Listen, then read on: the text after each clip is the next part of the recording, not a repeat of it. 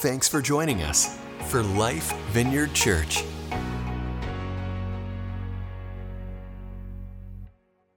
Well, good morning, guys. Good morning. My name is Liz, if we haven't met yet, and I'm one of the lead pastors here at Life. And I'm curious how many of you um, have already put up some fall decorations? Raise your hand. Nobody? Nobody's put up some fall decorations yet? Okay. I get the true confession is I get antsy towards the end of uh, summer, okay? And last week is what did it for me, okay? I put up some fall decorations this weekend because did any of you enjoy some of that cool weather this past week? Yes, okay. Like the 60s, the 70s, waking up when it's in the 60s, or maybe it was even in the 50s a few times when I woke up um, this week. It like gets me in the fall mood. Like i'm ready to change switch out my shorts for jeans. I just want to put on a, a sweatshirt. Like i get excited for that cozy feeling.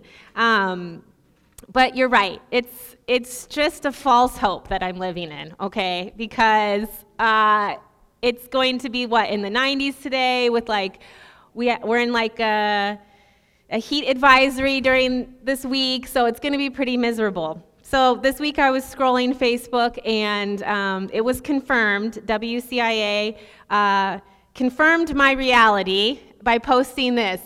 It was like the 24 seasons of Central Illinois.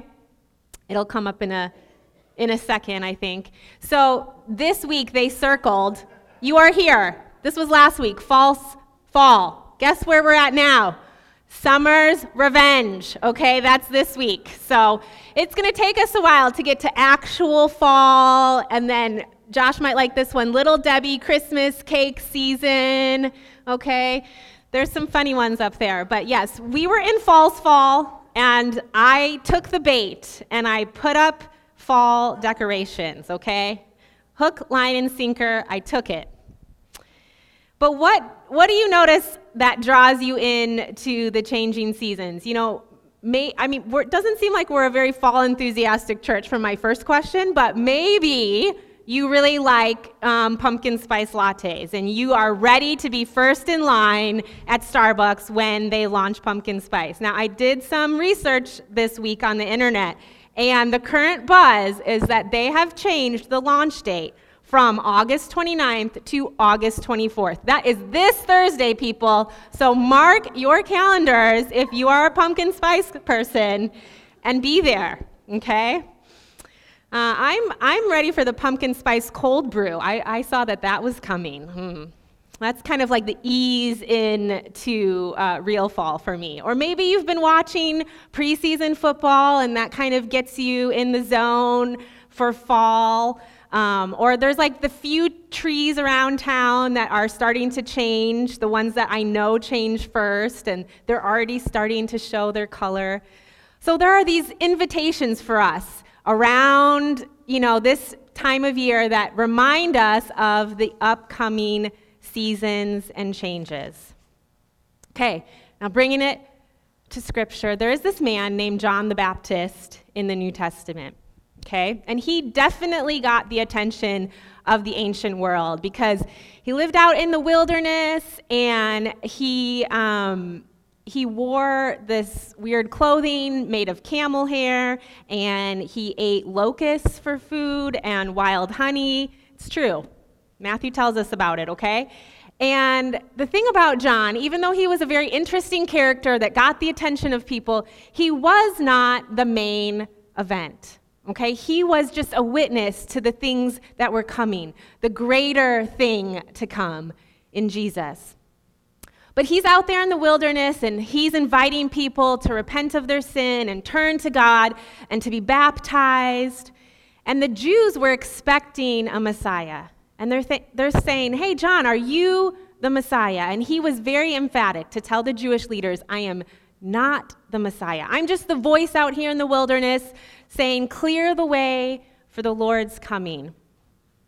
But John had disciples, he had followers that were with him, anticipating this arrival of the real Messiah. And they knew that he was not the main event. And so that's kind of just the background of where we're starting our passage this morning. So I kind of want to talk through John 1 35 through 42 today. And I'll be reading out of the New Living Translation as we go.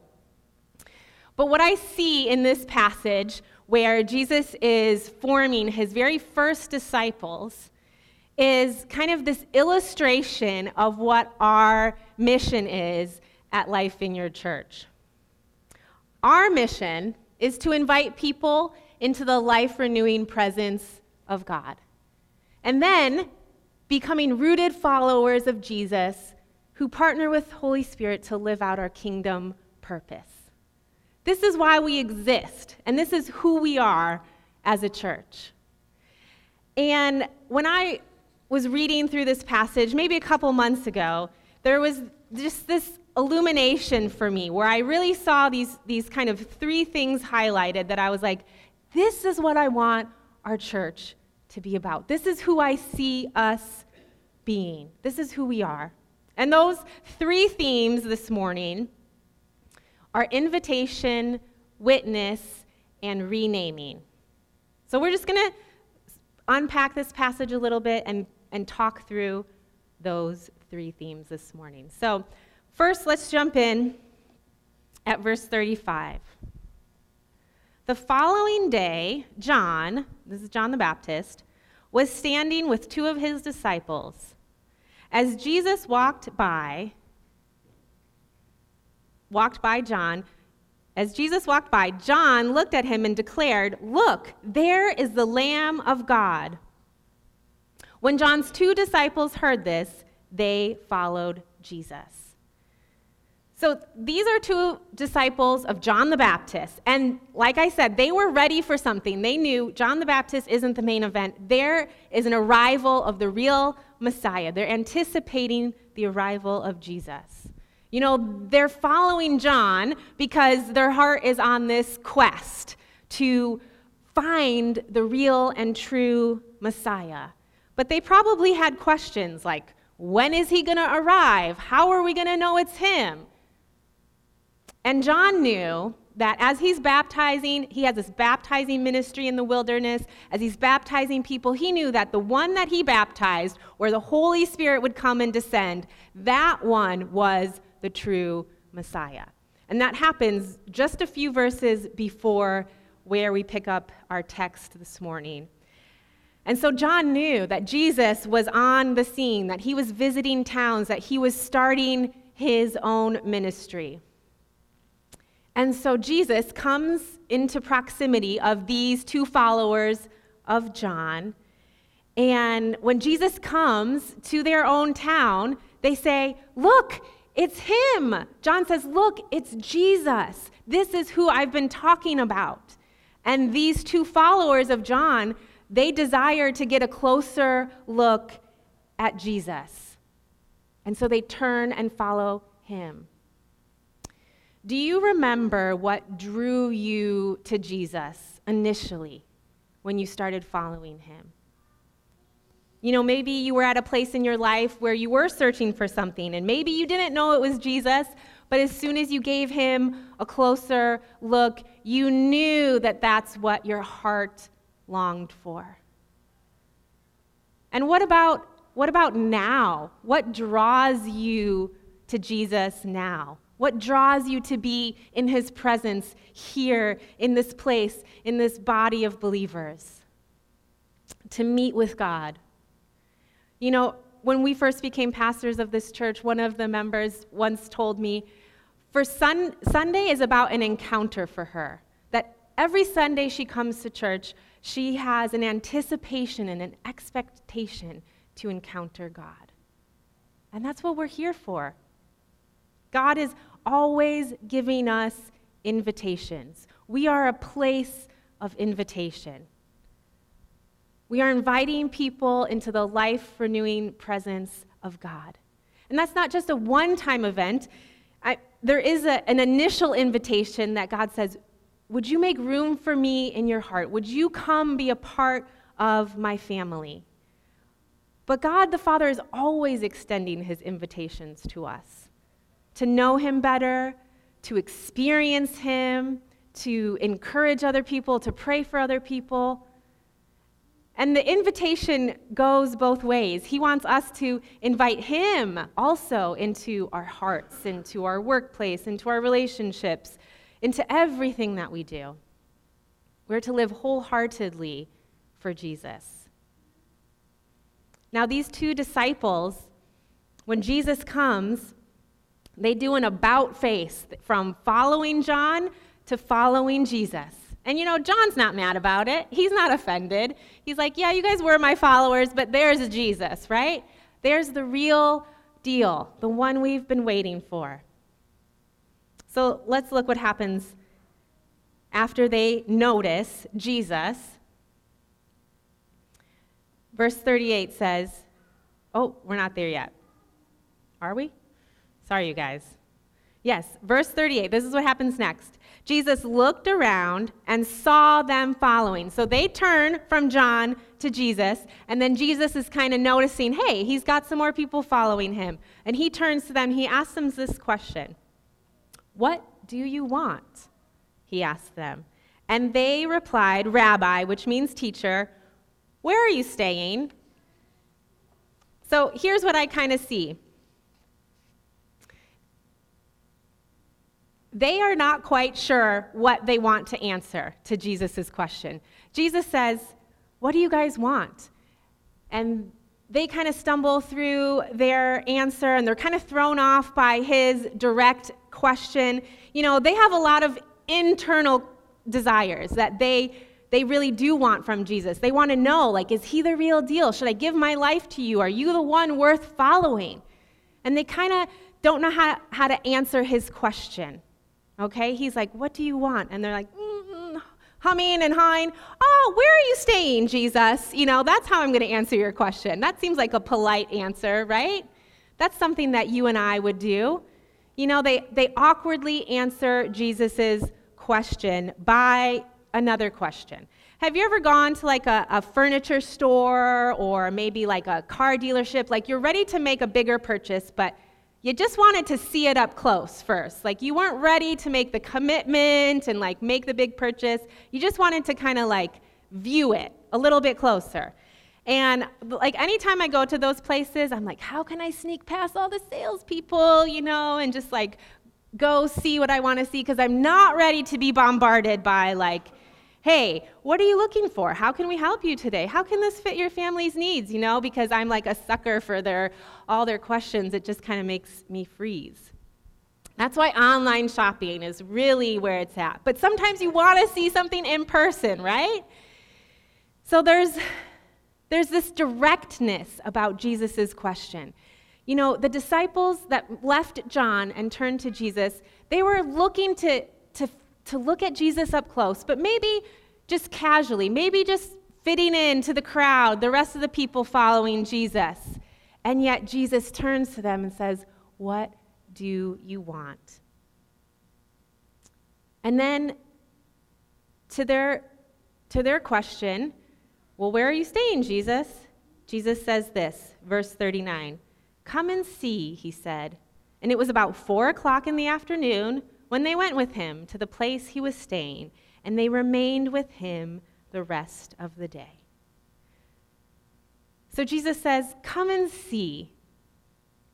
And then they have this connection with Jesus that they just hang out with him the rest of the day. And I imagine Jesus giving this answer to all of us. Like he's asking you, What do you want, dear child? And you might have all these internal log- longings, but we hum and we haw and we, we don't know how to articulate exactly what we want. And Jesus just says, Come and see. Because the invitation is both ways. The, G- the, the disciples think they're looking for Jesus, but Jesus says, I'm looking for you too. And that's what he says to us. We're looking for Jesus, but he has been on a quest for us all along. Jesus is looking for followers, people to invite into his kingdom, people to um, come to his banquet feast at the end of time that say yes to his eternal life that he offers. He says, Come and see. I have good news for you. Come and see. I have healing for you. Come and see. I have peace and strength for you. Come and see. I have a new identity for you.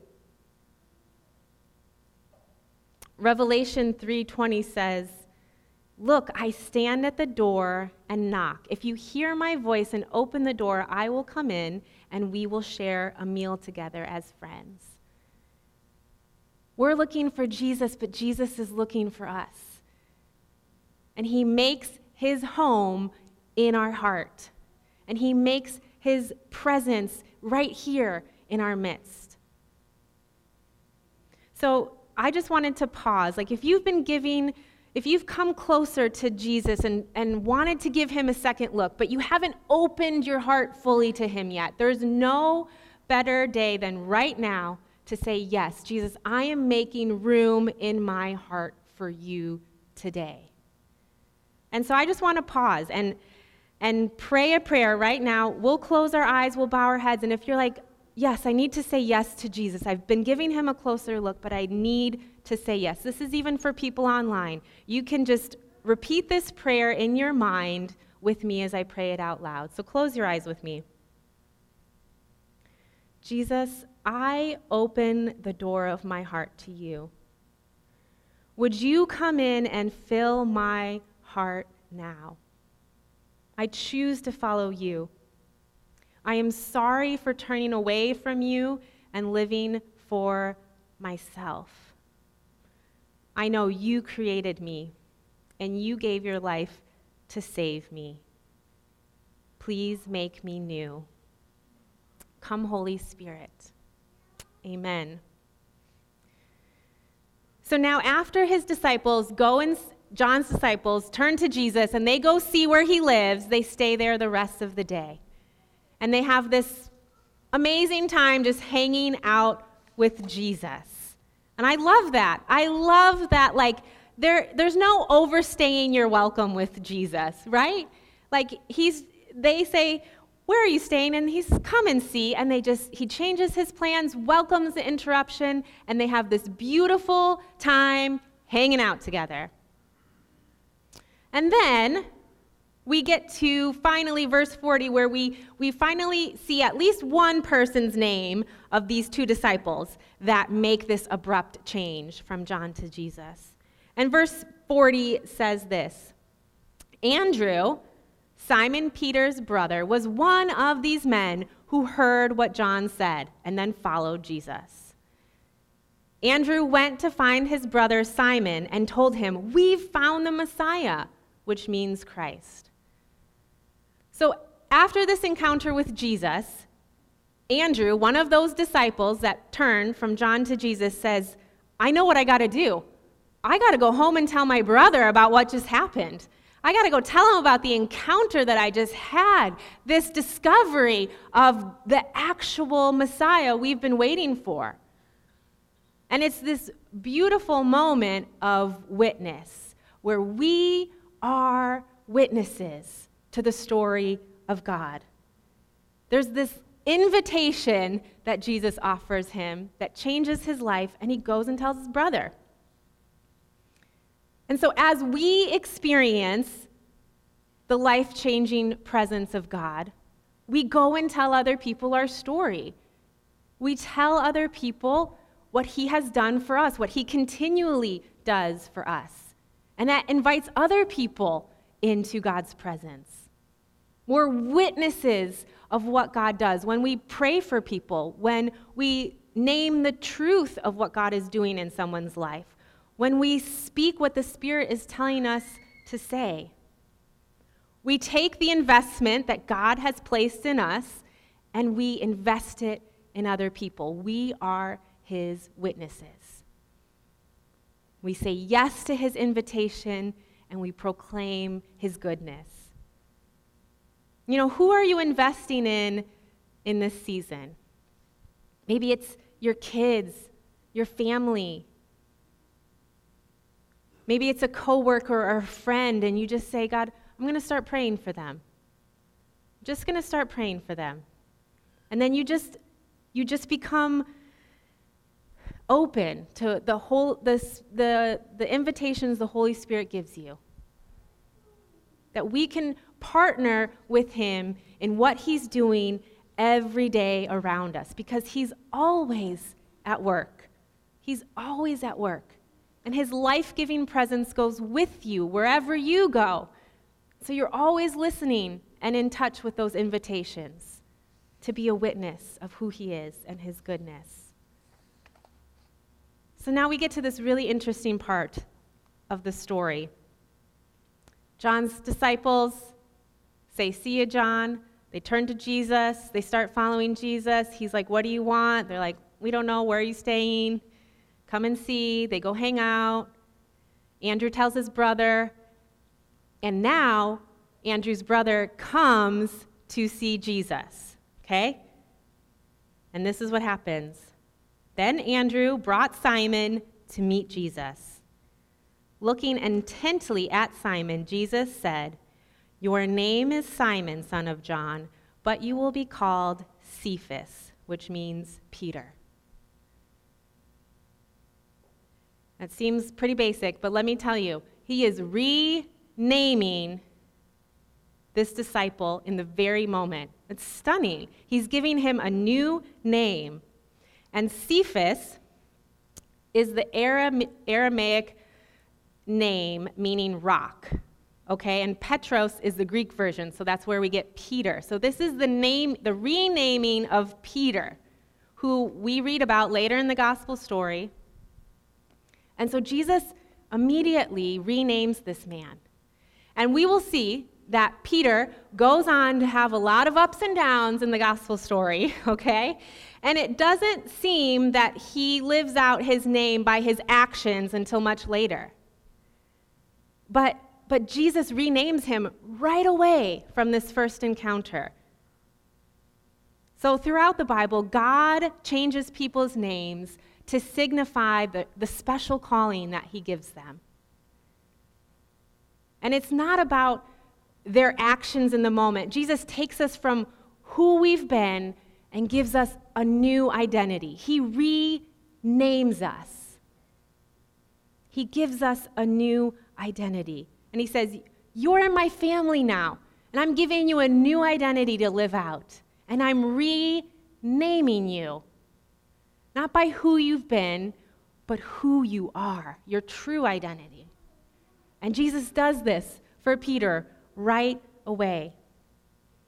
And we see this is true at 2 Corinthians 5:17 says, this means that anyone who belongs to Christ has become a new person.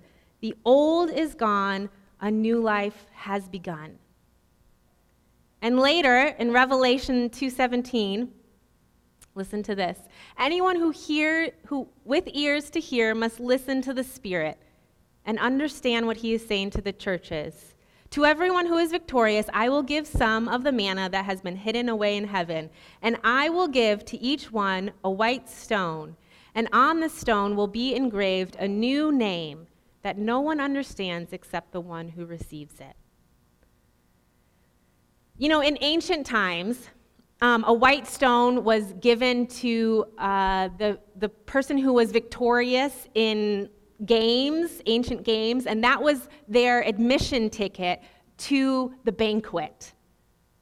And Revelation 19 talks about this banquet in heaven that we will be invited to. And it's a beautiful passage. You should go read it, Revelation 19. And even it says, like, some are like, oh, I'm too busy. I have to go back to my job. I have to go bury my spouse. And, and then Jesus says, Go out into the streets and invite everybody you know to this banquet. I want as many people at this banquet as possible. And equally significant is that white stone in trials, um, a juror would vote uh, guilty with a black stone, or with a white stone, they would vote innocent. So the picture here is that we've been given eternal freedom and victory in Jesus Christ. And you have been given every spiritual blessing in Christ. You are united with Christ. You've been chosen to live out these good works that He's prepared for you long in advance. And here at Life, His presence lives in you, His presence is among us. And we say, We want you to live out your kingdom purpose here on earth. We're going to invest in you and we're going to say yes to what God is doing in your life. And we're a safe community that says, I'm going to, I'm going to name what I see God doing in you. I'm going to name your new identity. And we live in the power of the Spirit to, to extend these invitations to other people and say, We want you to taste the goodness of Jesus. So I want to pass um, these white stones uh, down the aisles and as we finish up. So Dan and Greg, you see that like uh, basket thingy? It's not a basket. It's a black tray. Just take one and hold on to it. And I want you to just hold on to it um, in the rest of worship. And the, the music team, the worship team can come on up. And I want you to just have this as a, as a conversation piece between you and Jesus that says, Jesus, how have you and are you renaming me? What invitations are you giving me to say yes to, to follow you? God, how are you calling me to be a witness? of all the things you've done.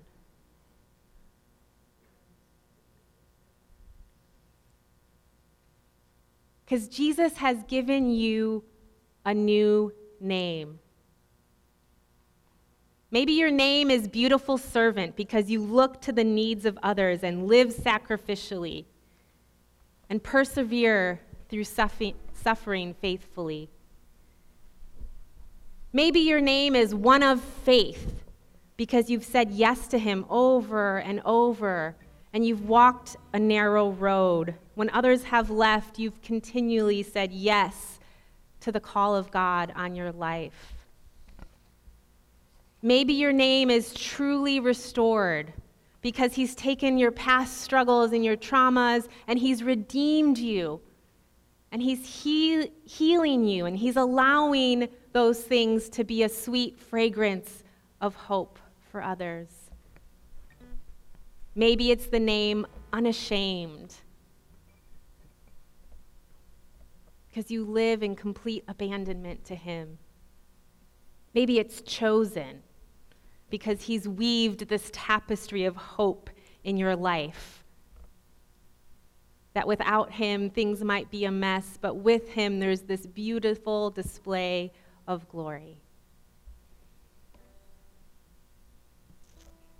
That's my call to action for you is just take this stone and, and, and see it as your gift of belonging to him and ask him what is my name would you guys stand as we get ready to worship at life vineyard church we want you to experience the life-changing presence of god we'd love to have you join our community we meet every sunday in mahomet illinois to find out more go to lifevineyard.org. Lifevineyard.org.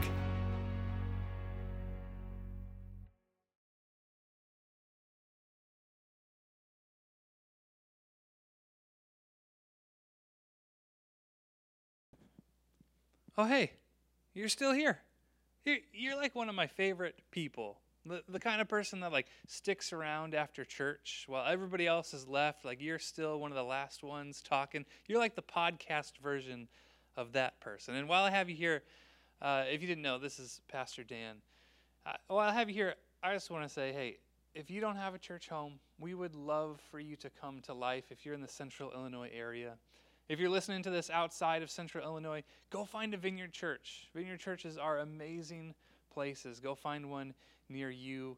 And if you're not near a vineyard church, then uh, just find a church, a community of believers that you can be involved with, be in community with.